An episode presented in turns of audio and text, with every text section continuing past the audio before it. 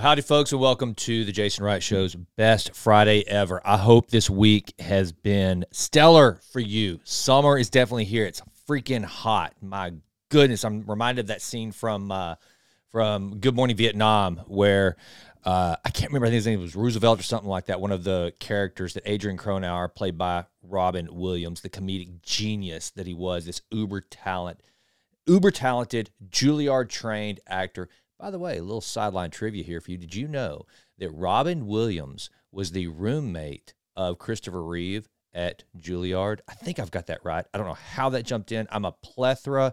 I'm just I'm I'm a cornucopia of absolutely useless trivia. So tune in to the Jason Wright show for my useless trivia. Well, anyway, I'm I'm reminded of that scene from Good Morning Vietnam where he's doing the weather report on his radio show, and uh, he has this guy call in. He said uh, he said, "What's the weather like out there?" He said, "It's hot. It's damn hot." And uh, and it is damn hot in uh, in Texas. However, though, I was out early this morning, a little after the sun came up, reading on our back patio, and it was pretty nice. I got to tell you, it was one of those rare instances here lately where you have a little bit of a cool cool weather or at least a little reprieve from this massive heat.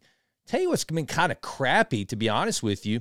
I got spoiled during this uh, really cold winter that we had, at least there for a while, where my ice barrel would like ice over. That was money. That was so money. I mean, I would literally have to like break the ice off the top.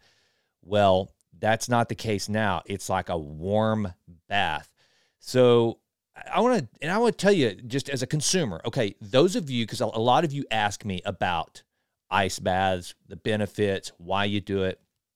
And there's a whole host of reason it helps with a whole host of reasons, such as insulin sensitivity, uh, it raises your serotonin levels. It gets your endorphins going. It's a great, it's just a great practice for a whole lot of reasons to help strengthen your immune system. You can check that out later. That's not the point of this particular segment as it relates to cold thermogenesis baths.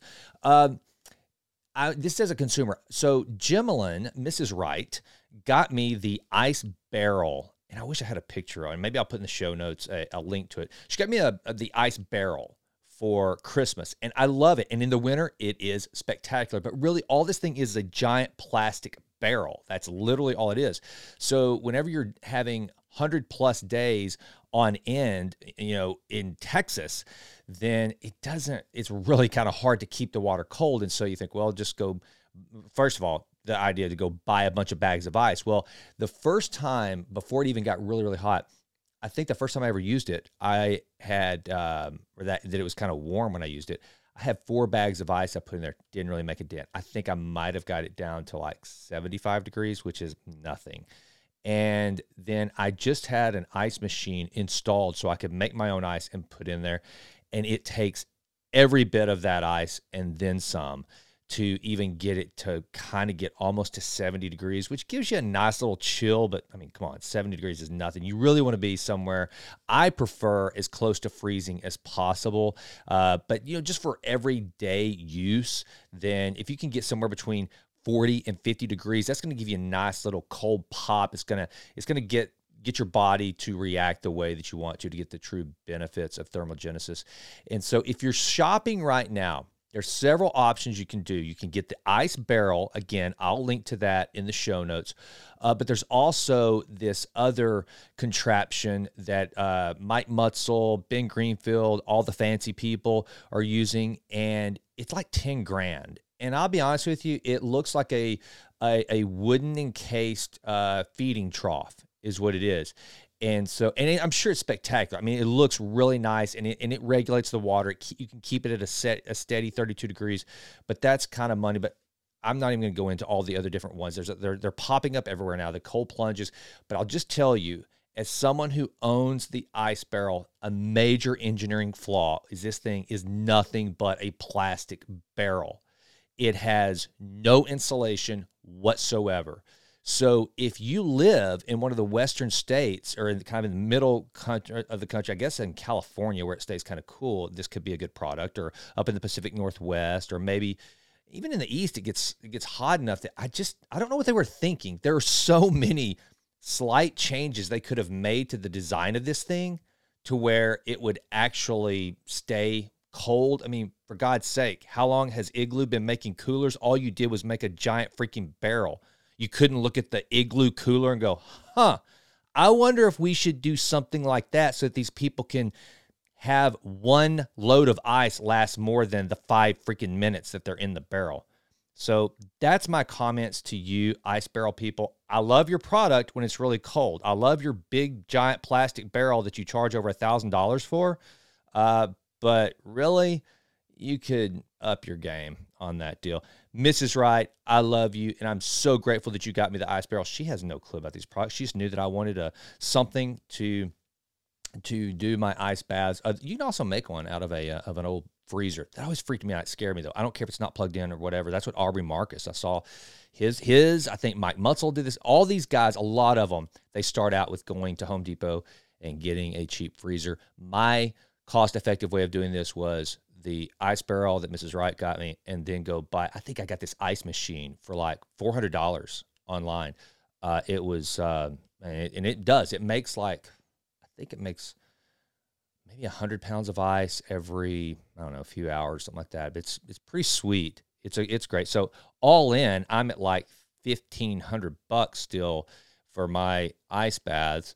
Whereas if you buy one of the really fancy ones, you're looking at I've seen them anywhere from three thousand up to the Mercedes Benz of ice plunge uh, baths for uh, I was not around ten thousand dollars. And again, I'll link to those. I'll just put a few of them in the show notes. I didn't even mean to get in, get on that. Just thinking about the cold, I mean the hot rather, made me think about that.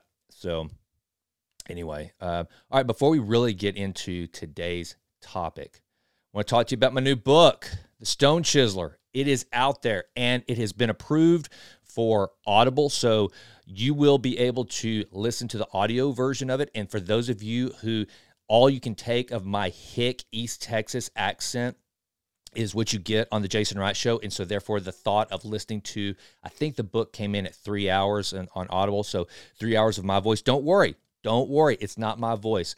I hired an incredibly talented um, reader to uh, to read the book, and he just crushed it. He did such a great job. He captured the uh, voice of the main character, Giovanni Cristiani, as well as his mentor, so very well. And just a little bit about this book. So, the book was inspired by Viktor Frankl's Man's Search for Meaning. And if you haven't read this book, The Man's Search for Meaning, that is, I highly recommend it. Look, here's the deal. We all are going to deal with some sort of major struggle in our lives. But the good news is we're probably not going to deal with the kind of struggles that Viktor Frankl did. He was ripped from his, uh, his, uh, his practice as a clinical psychologist in Austria during World War II, or right before World War II, actually, whenever uh, the Nazis started rounding up all of the, the Jewish people and putting them in concentration camps. He and his wife were separated. His wife and unborn child would not survive, survive the Holocaust. But what did survive was Viktor Frankl, as well as his theory on logotherapy. So, what is logotherapy? Well, logotherapy is a contrast to Freudian philosophy, which is this Freud believed that humans exist for one reason, or we're after one reason that's pleasure. We live to receive pleasure. Viktor Frankl, he surmised that that is not true, that we actually live for purpose. If a human can attach a purpose not only to their life, but each moment. For example, if you are stricken with cancer or your child or something horrible, or you find yourself in Auschwitz in a, in a Nazi concentration camp, if you can find purpose and meaning in that moment and apply it to your life, your sense of worth and your ability to survive and your ability to make something of that moment greatly increases. And that's why you find these. If you look at the statistics on men in particular who do not have a solid vocation, they have, if let's say, like to me, this is the recipe for a guy wrapping his lips around a 44 Magnum, okay? Not to be too crass, but this is the recipe. He has no job. He has no spouse. He has no no close friends. He lives alone, rarely socializes, so a lot of isolation. Okay. He had had the potential to do a lot of things, but has reached a point in life where it has seemingly all passed him by. In other words, this is a man that is completely listless. That is a man that does that is lacking purpose. Now he has a purpose. We all do. We all have a purpose. But this individual can quickly determine they have no purpose in this life. And so, therefore, they're going to become depressed. They are absolutely at risk of suicide. And this is what Viktor Frankl noticed. As a matter of fact, t- taking on the message of suicide with, uh, with the concentration camps, eh, he said that it was remarkable how, even in these horrible, horrible circumstances that they were in, the attempts to take their own lives was very rare. But you see, because most everyone that was in these concentration camps, they at least had the purpose of surviving for one day reuniting with their family on the other side. So there was some purpose in this, even though it seemed like everything had been stripped from them. Now, you contrast that with whenever the war was over and in Austria, they really boosted the welfare system. And this is from Viktor Frankl's words himself. You can do a YouTube search. Maybe I'll, if I can remember all these things I'm saying, i am going to link to. Maybe I'll link to this. I actually have this particular video in one of my courses on finding your why. Having to try, I have a course that includes a section on trying to find your own purpose and identifying your purpose in life. And there's a video from Viktor Frankl that I include in that, and where he talks about in Austria after the war the, the welfare state expanded immensely. And so what happened was you had a lot of young teenagers that were no longer having to work. Most of their needs were being met, and therefore there was no struggle. And Viktor Frankl always contended that we as humans, we need struggle. Struggle is one of the greatest means of survival and finding purpose and growing as human beings. And he said that as a result of that, suicide rates started to increase amongst teenagers. Now, isn't that odd? You have prisoners that are at Auschwitz in Nazi concentration camps not committing suicide, teenagers free, having their needs met, not having to work to support themselves, committing suicide. It's kind of crazy. Well, these are the things he looked at. And so understanding logotherapy and the research that I've done on that and reading Man's Search for Meaning, I wrote The Stone Chiseler. It's a parable about a young man named Giovanni Cristiani who has everything that is important to him, everything he holds dear at a very, very young age. It's stripped from him. And so he himself is faced with this proposition of finding his purpose. Who will he become if he is just destined to live in the stone yards, chiseling away at a boulder for the rest of his life, fruitlessly, without aim, without purpose? What possible meaning and purpose could his life have? Well, fortunately, Giovanni is met by a mentor and he helps him discover his purpose. Even in these most horrible of circumstances, and so that's what the book is about. I won't give you too much away, but uh, the the folks that I've had uh, read it, including my daughter, who is a voracious reader, and she uh, we, we were on vacation, and she decided for old man's sake, you know, to be kind, she was going to read The Stone Chiseler. Probably not exactly the genre that she would choose, and and yes, she's my daughter. She has a, a, biased opinion, but I know when Abby's, uh, look, she's my daughter, so I know whenever she's uh, full of crap and whenever she's real. And she loved the book. Mrs. Wright loved the book. In fact, in fact, Mrs. Wright, uh, it brought her to tears a couple of times. You know, it was it's that, and, and it's not because I wrote it. It's like it just the story came to me, and I think the reason the the thing that makes it good is not my writing for sure. The thing that makes this story good is that it's all of us can relate we have all had that giant boulder in front of us. And we have our mind and and we have a metaphorical chisel in our hand and we, we we all get to decide are we going to let that boulder own us or are we going to take possession in our mind of that boulder and instead of just chiseling away at the boulder fruitlessly we decide to become a sculptor and that is what this story is about Giovanni Cristiani has to make this decision. Will he just chisel away aimlessly at the boulder, or will he decide to chisel the man that he ultimately will become. So that is the Stone Chiseler. I do hope that you will check it out. So I'm reading this book right now by Daniel Pink that is phenomenal. I am doing research on regret. I don't know about you, but one of the things that I want to make sure happens to me whenever I reach 105, which I absolutely plan to, unless I get struck by lightning, unless I get hit by a bus, unless something really, really bad and weird and out of the ordinary happens, I plan to be here for a long time. And I don't want to be in a position where I'm looking back at life and going, why didn't I? If only I had. I ought to have. So I'm reading this book uh, about the value of regret, it's, which is really weird because you know we, we think of regret, and it's, it's interesting as I've done the research, and some of you have seen my posts. I'm going to continue. If you if you would, if you hear this, uh, shoot me an email at jason at texttitans.com or go on to jasonrightnow.com, the contact sheet, and just you know do something. Give me a give me a subject line that says you know regret question or if you are uh, on Instagram and you find me at Jason Right Now or at Jason Right TX on Twitter, at Jason Right TX on Facebook, DM me. I, I want to know some of your regrets because I'm kind of categorizing these things and seeing if the people that I know and that I interact with, it matches this thing that was called the National Regret Survey. And what I'm finding is this this may strike some of you as kind of odd. Now, a lot of people will say, I have no regrets. I have no regrets. Well, it, on the surface, I get that sentiment, and the book covers that. However, if you're someone that just has absolutely no regrets, if you say, I don't regret anything, the good, the bad, all of it I've done, it was just part of my life, I don't regret it. Well, that makes kind of makes you a psychopath. If you have cheated on your wife, lost your family, or you have become a drug addict and you've stolen, you've killed, you've done some really horrible things, and you have no regrets for that, okay, you're a psychopath. So the people that want to say, I have no regrets, eh, or like Scotty P, no regrets, you know, as his tattoo read, then, you know, really think before you answer that question. Because here's the thing what the book talks about is how beneficial regrets can actually be.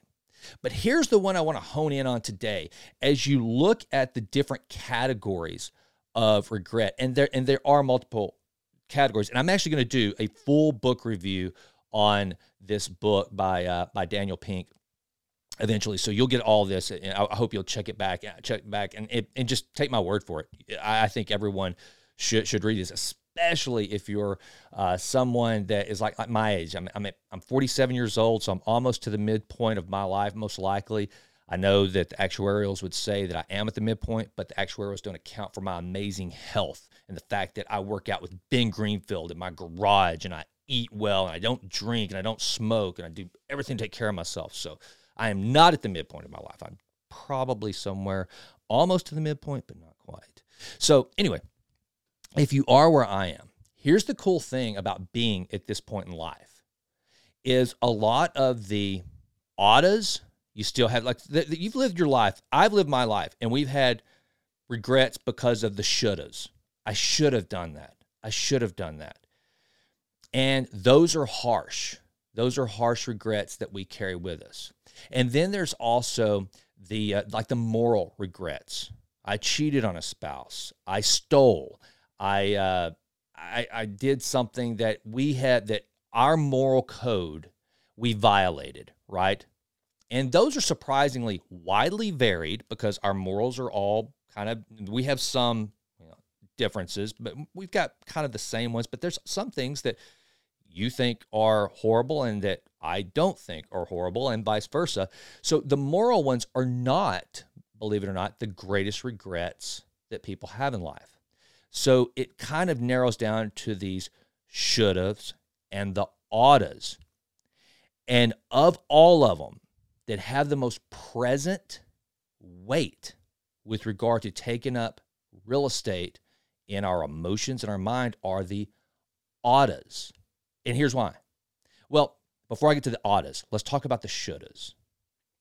So the moral mistakes or the the the bold moves you made. Let's say you started a business and it failed, you went bankrupt. You may regret that, but that doesn't hold a lot of power. You know why? Because you took action.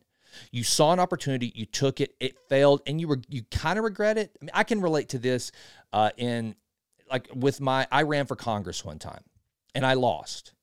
And so there are days when I look back and I regret it because I'm like, why did I even do that? It was a lot of money, a lot of energy.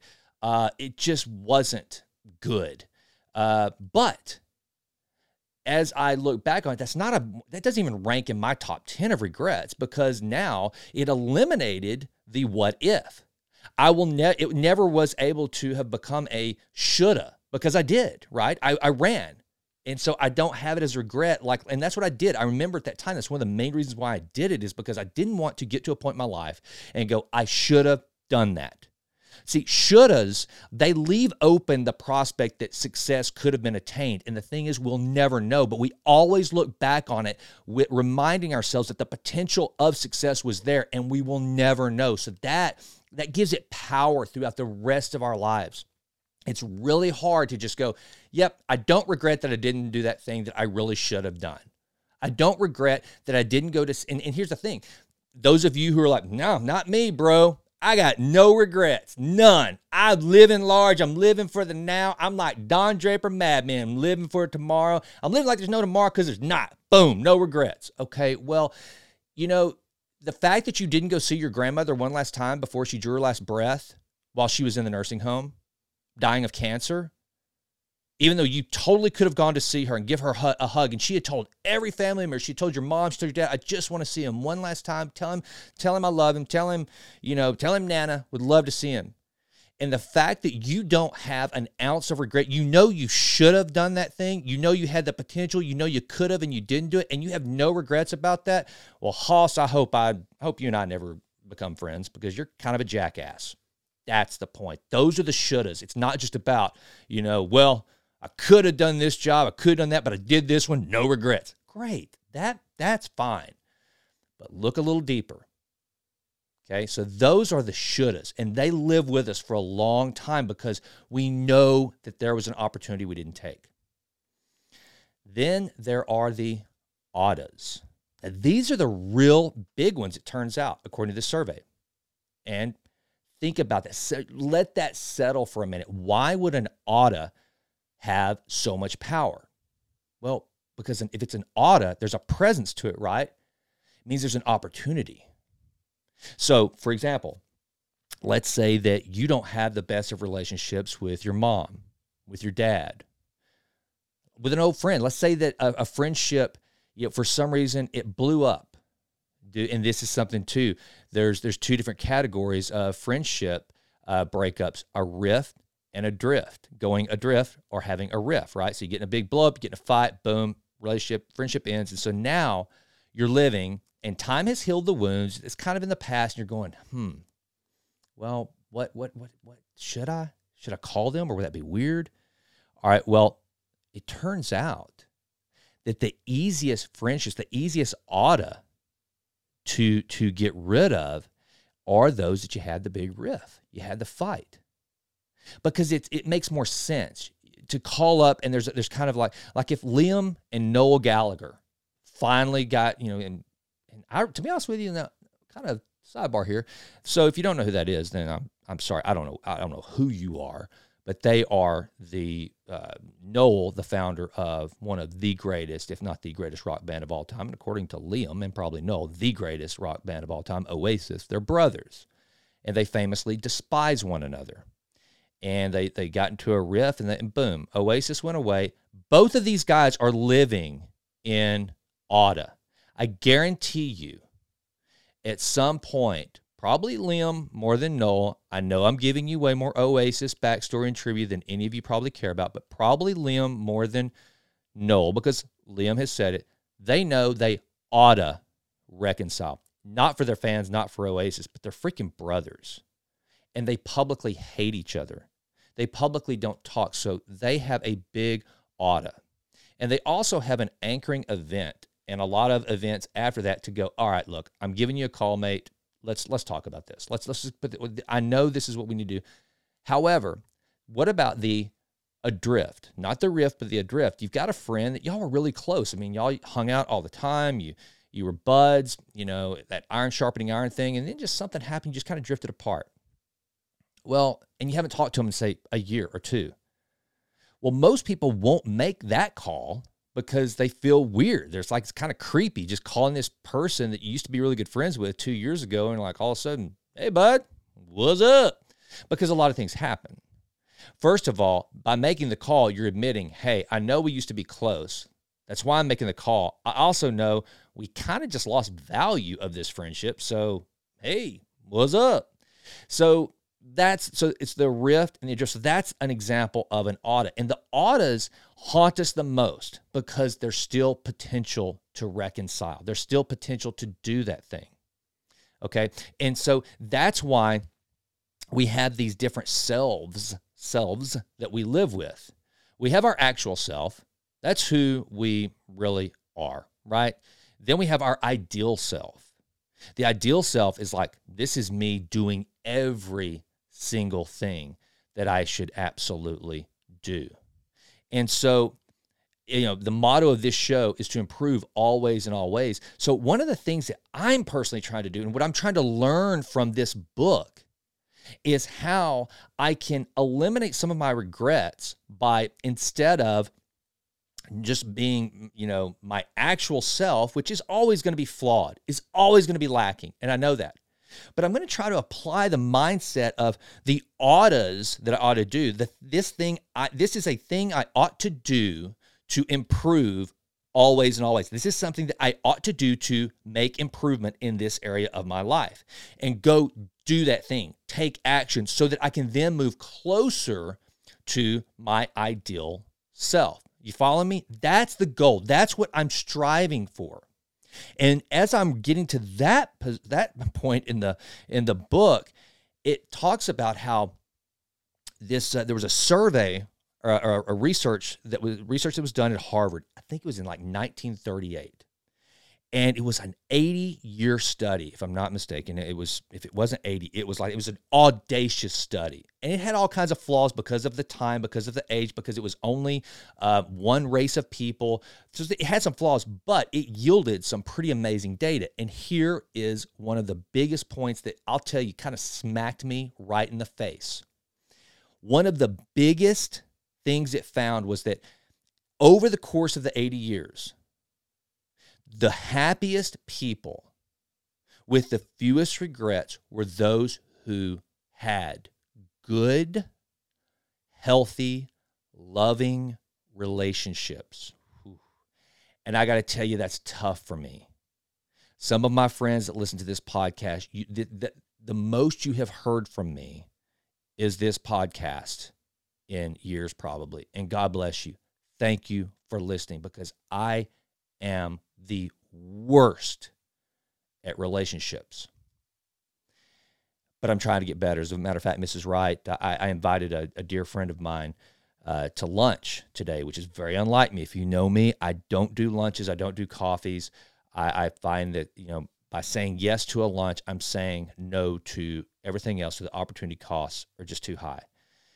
But realizing the importance of relationship and maintaining friendships and not letting friendships go adrift, I'm going to try to re, to get close to my ideal self by inst- by taking those oughtas and making them. I did that, and so I'm, you know, Mrs. Wright said, "Wow, you're really on a roll. You're calling people, you're reaching out, you're going to lunch with somebody. Wow." And here's why: if there's anyone that can attest to you the benefits of this, it is me. And I'm going to tell you why. Okay, and so Here's where it's going to get real transparent real fast with old J Dub. All right, here we go. I'm, I'm coming at you. So, I had been married for almost 17 years to uh, to Carrie, the girl's mom, and for a, a, whole host of reasons that some of you know, some of you don't, and it doesn't really matter. Uh, we ended the marriage.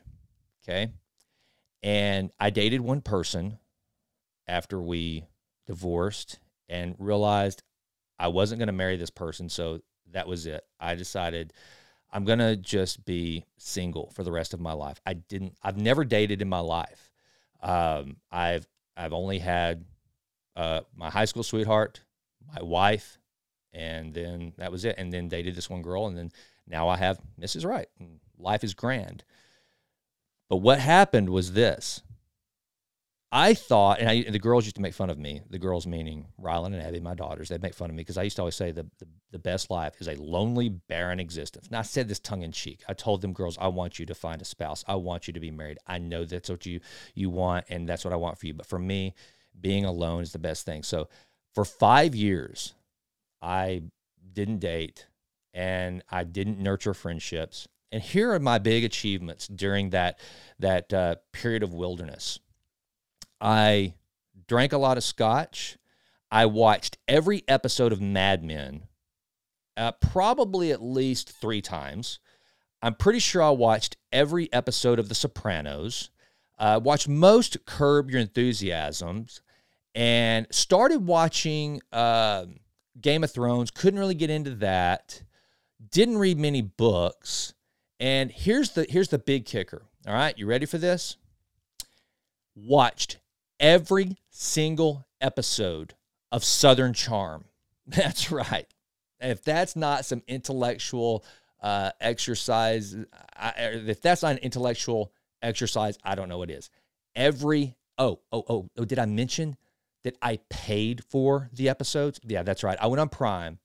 I found I discovered uh, Southern Charm while on an airplane flying to Atlanta, and I was like, oh, this is kind of kind of entertaining. I don't watch reality TV. I've never watched Survivor or any of those, but for some reason it kind of got to me.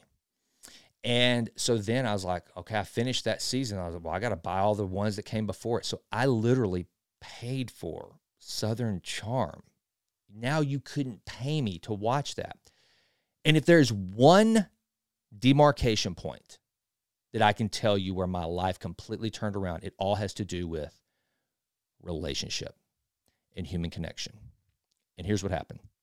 So I was I am a real estate broker, or that in my past life I was a real estate broker. I owned real estate brokerages, um, and I keep my broker's license active because, frankly, I don't want to go through the hell of having to get it again, and it's become uh, a lot harder to get a Texas broker's license. And so I I keep it up to date just in case.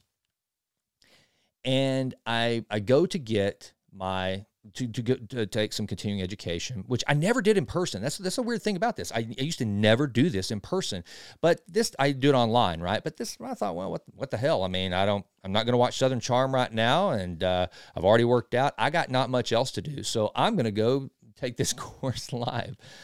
And so I ran into an old friend, and she didn't know I'd been divorced, and she started telling me about this girl that I should, you know, try to connect with. I was like, you know what, Pam, her name was Pam, the the the friend.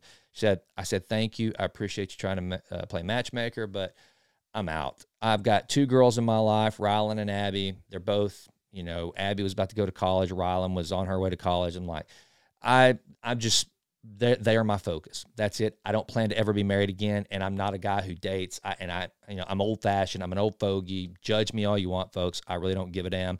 I don't date anyone that I wouldn't consider marrying. That's just how I am.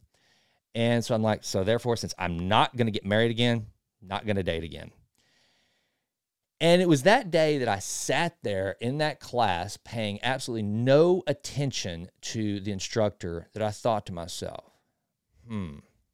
At the time, I guess I was 42. And I thought, well, it's easy for me to say right now that I want to be alone for the rest of my life because I've got Rylan and Abby, they're young, and for the foreseeable future, you know, I can hang out with them, and even when they get married, I can go stay with them. But then I got to thinking to myself at 65 or 70 years old, and thinking, ooh, you know, if I if I what if this attitude changes? I can't do much about it at that time.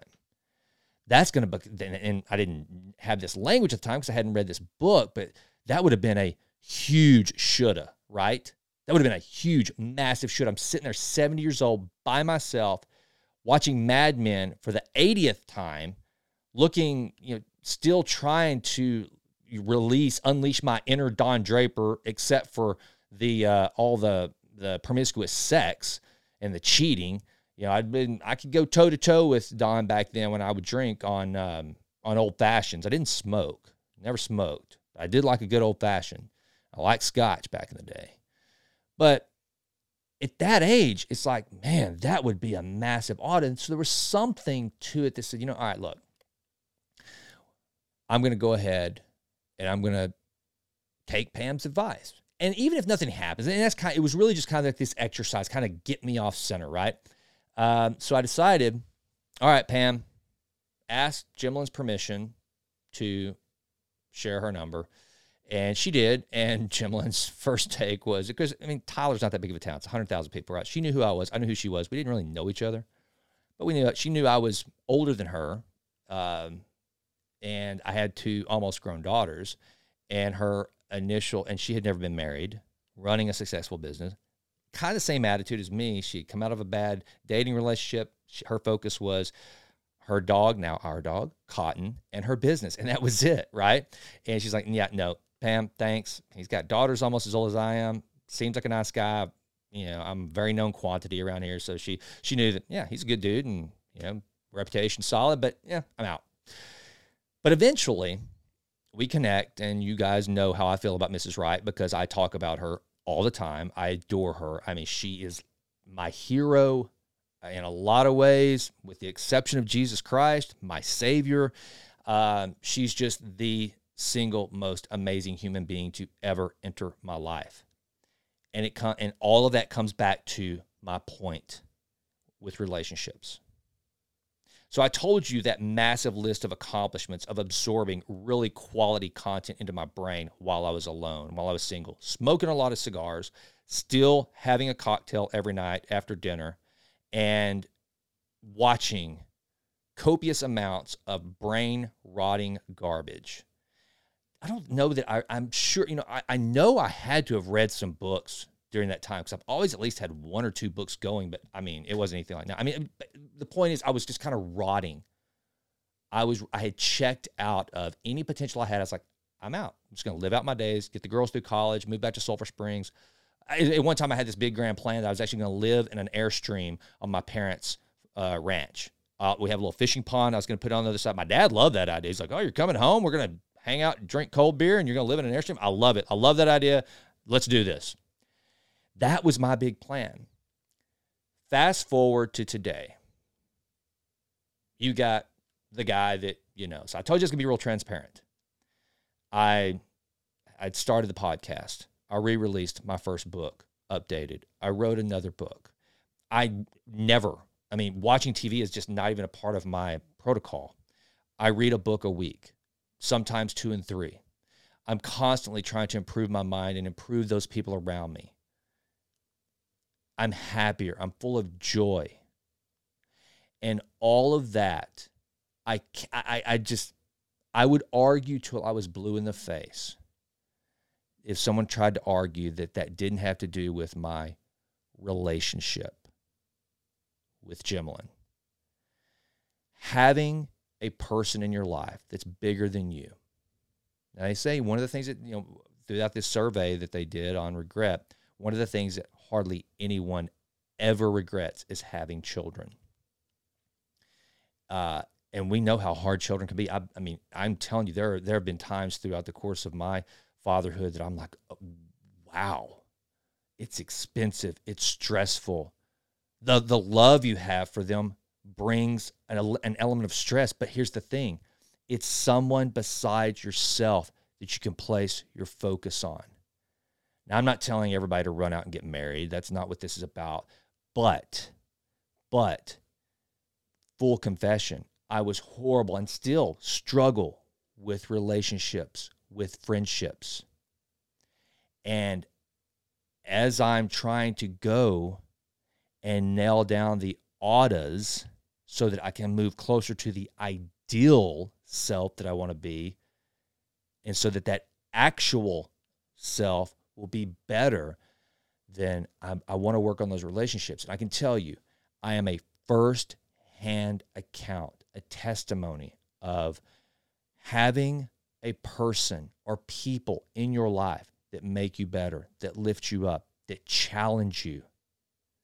That, and, and, and to the men out there, to the men, we are wired to go into a cave to go into that dark space alone. We don't want people to see our vulnerability. We don't want people to see that we're miserable. We never want to admit that we're depressed. So we hide. We hide in the in in, in the uh, in the office of Don Draper. We hide in the Low Country with Shep and all those other buffoons on Southern Charm. We hide in New Jersey with Tony Soprano. Those aren't real relationships. Those aren't real friendships. They don't know you, don't care about you, you're never going to meet them. It's getting connected.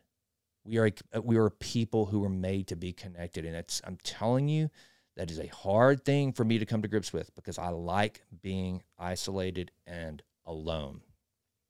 I'm an only child. I have half brothers and I have step siblings, but I was originally an only child, so I've got that only child syndrome. It's it's weird. It's like a DNA thing, I think, and uh, and so I, I again I'm going to do a full uh, review on this book. One because I always try to do as many book reviews as I can to give people good recommendations, but this one I just think it's it's a, it's a really cool way to look at regret and to take take inventory of that because I'm telling you my obsession with eliminating regrets before they ever come so that I don't have to be the psychopath that just convinces myself that I have no regrets. I don't regret anything. Man, sucked I did that, but what the hell? Eyes forward.